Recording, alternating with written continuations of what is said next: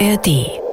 Ich bin Carsten Möbius, ich bin Wissenschaftsjournalist seit vielen Jahren und ich liebe große, außergewöhnliche und auch verrückte Fragen. Heute, was kommt auf uns zu? Kommt die Klimakatastrophe wirklich?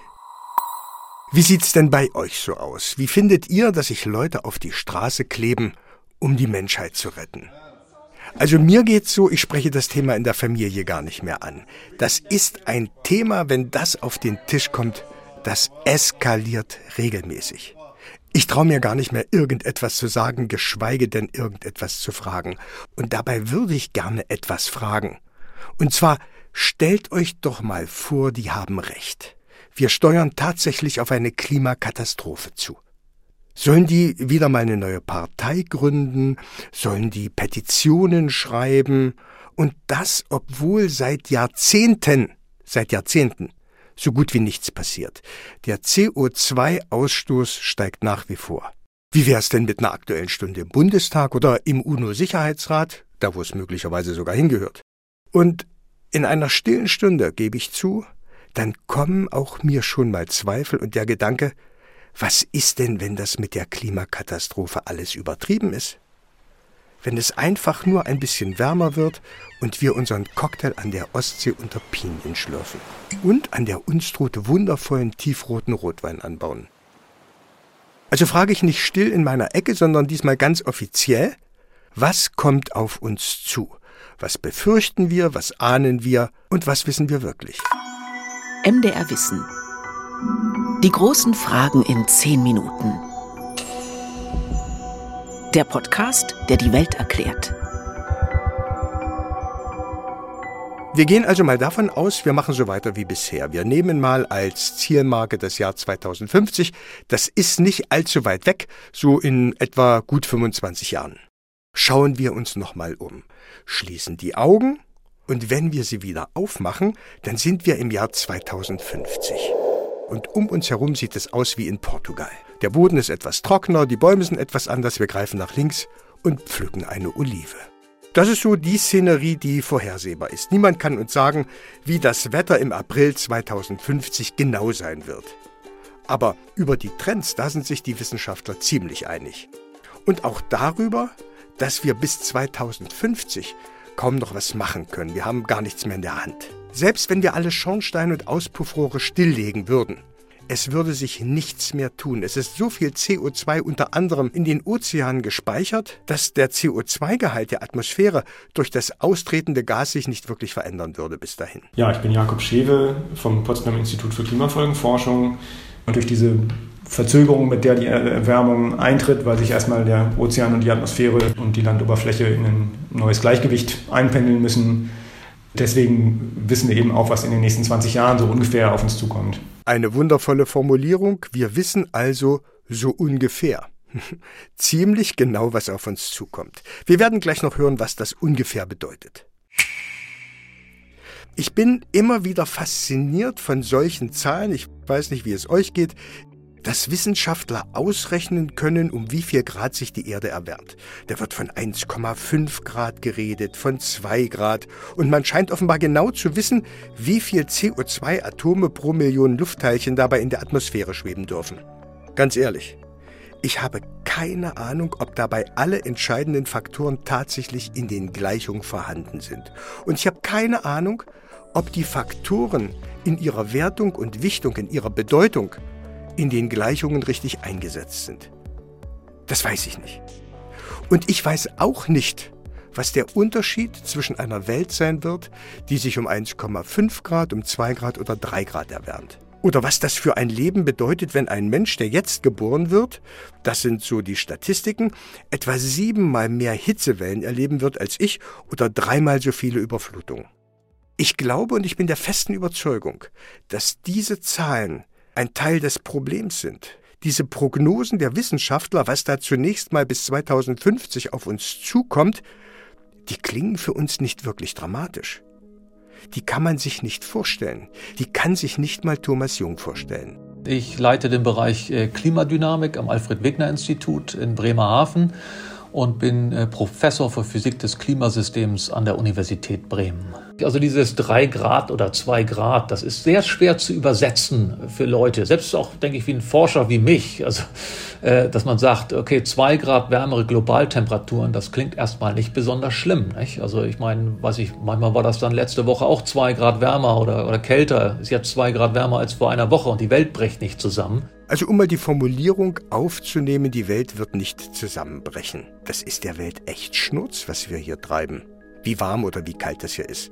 Die Venus mit ihren 460 Grad, die beschwert sich ja auch nicht. Aber wir wissen, dass wir um die 500 Teile CO2 pro einer Million Teile Luft 2050 erreichen werden. Kurz 500 ppm, diese Abkürzung, die läuft uns in diesem Zusammenhang immer mal über den Weg. 500 von einer Million Teile, das ist echt Pillepalle, das ist so gut wie gar nichts. Aber der Effekt, ist enorm, den diese 500 Teilchen in der Luft haben. Einer, der das wirklich weiß, was dieser CO2-Anteil in der Atmosphäre bedeutet, ist der hier. Mein Name ist Gerald Haug. Ich bin Paläoklimatologe. Ich forsche am Max-Planck-Institut für Chemie, unterrichte an der ETH in Zürich und darf hier auch in der Rolle des Präsidenten der Nationalen Akademie der Wissenschaften, der Leopoldina. Und das gab es erdgeschichtlich das letzte Mal vor über drei Millionen Jahren in der sogenannten Pliozänen Warmzeit. Kein Eis auf der Nordhemisphäre, sehr viel weniger Eis auf der Antarktis, speziell die Westantarktis, ein Meeresspiegel, der 25 Meter höher war und so weiter und so weiter. Das ist sehr gut beschreibbar. Boah, 25 Meter Meeresspiegelanstieg, weil beinahe alles Eis auf diesem Planeten geschmolzen ist. Das klingt doch schon anders als zwei oder drei Grad, oder? Das klingt doch anders als wir wissen so ungefähr, wie es werden könnte. Ungefähr bedeutet, dass wir jetzt nicht sagen können, 2050 genau im August saufen New York, Amsterdam oder Hongkong ab.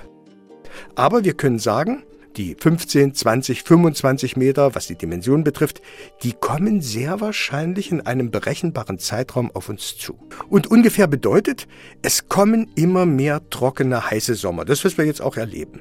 Wir wissen, dass die Böden trockener werden, dass auch die Stürme heftiger werden, weil mehr Energie in der Atmosphäre ist und auch, dass wir von der gewohnten Pflanzen- und Tierwelt uns verabschieden müssen. Und das innerhalb von ein, zwei Generationen.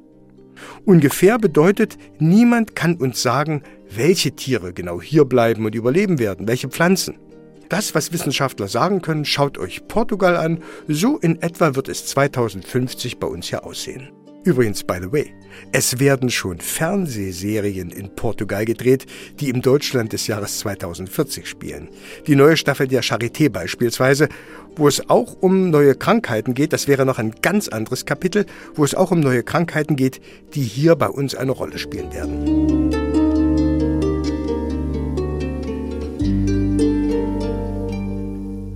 So, aber mal ganz ehrlich. Ist das Portugal-Szenario für uns wirklich so schrecklich? Neben dem ganzen Elend an den Küsten dieser Welt, es gibt Schlimmeres als Portugal, oder?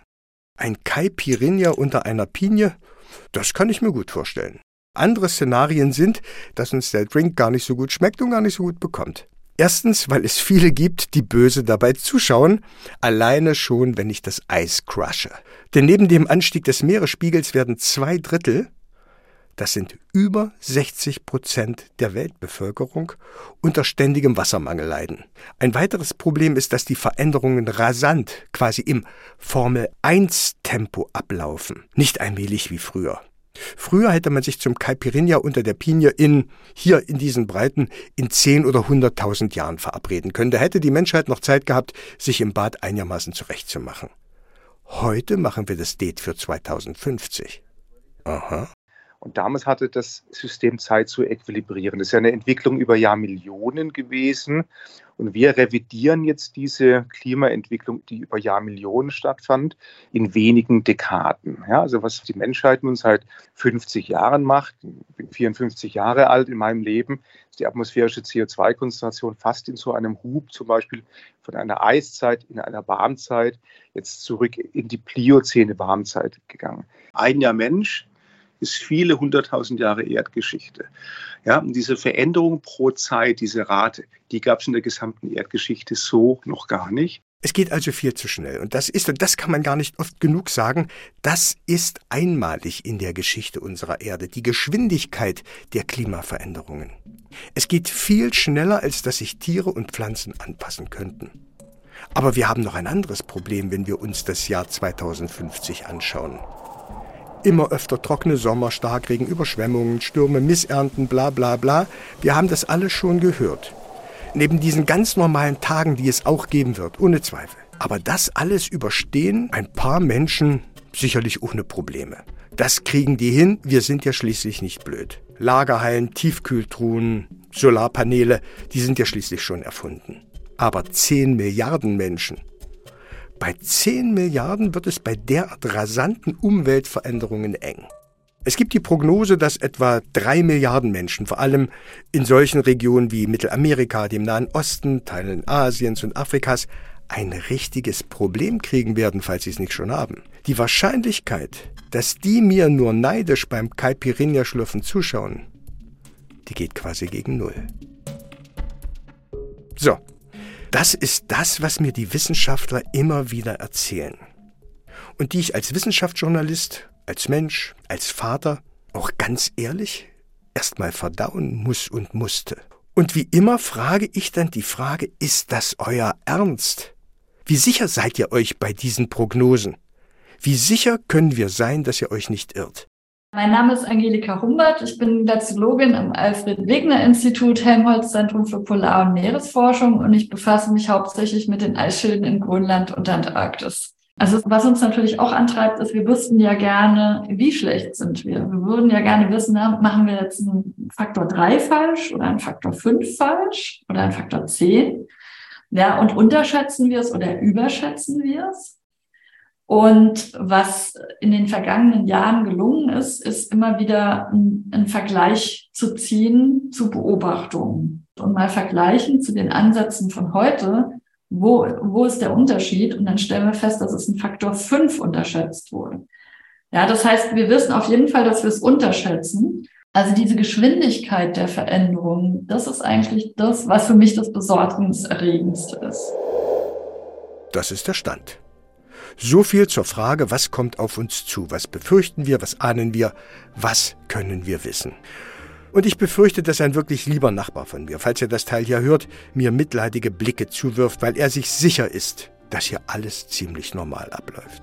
Ich befürchte auch, dass mir eine meiner liebsten Kolleginnen sagen wird, Möbi, musste das wieder sein?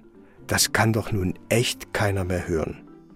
Und ich befürchte auch, dass ich wieder still in der Ecke sitze wenn sich beim nächsten Familiengeburtstag wieder heftig über die Klimakleber aufgeregt wird, die Verbrecher. Und das Erste, was ich jetzt machen werde, ich werde den Link für diese Folge meinen Kindern schicken. Oder sollte ich es lieber lassen? Die großen Fragen in zehn Minuten. Ein MDR Wissen Podcast von und mit Carsten Möbius. Redaktion Maike zum Hoff. Produktion Evelina Badowska.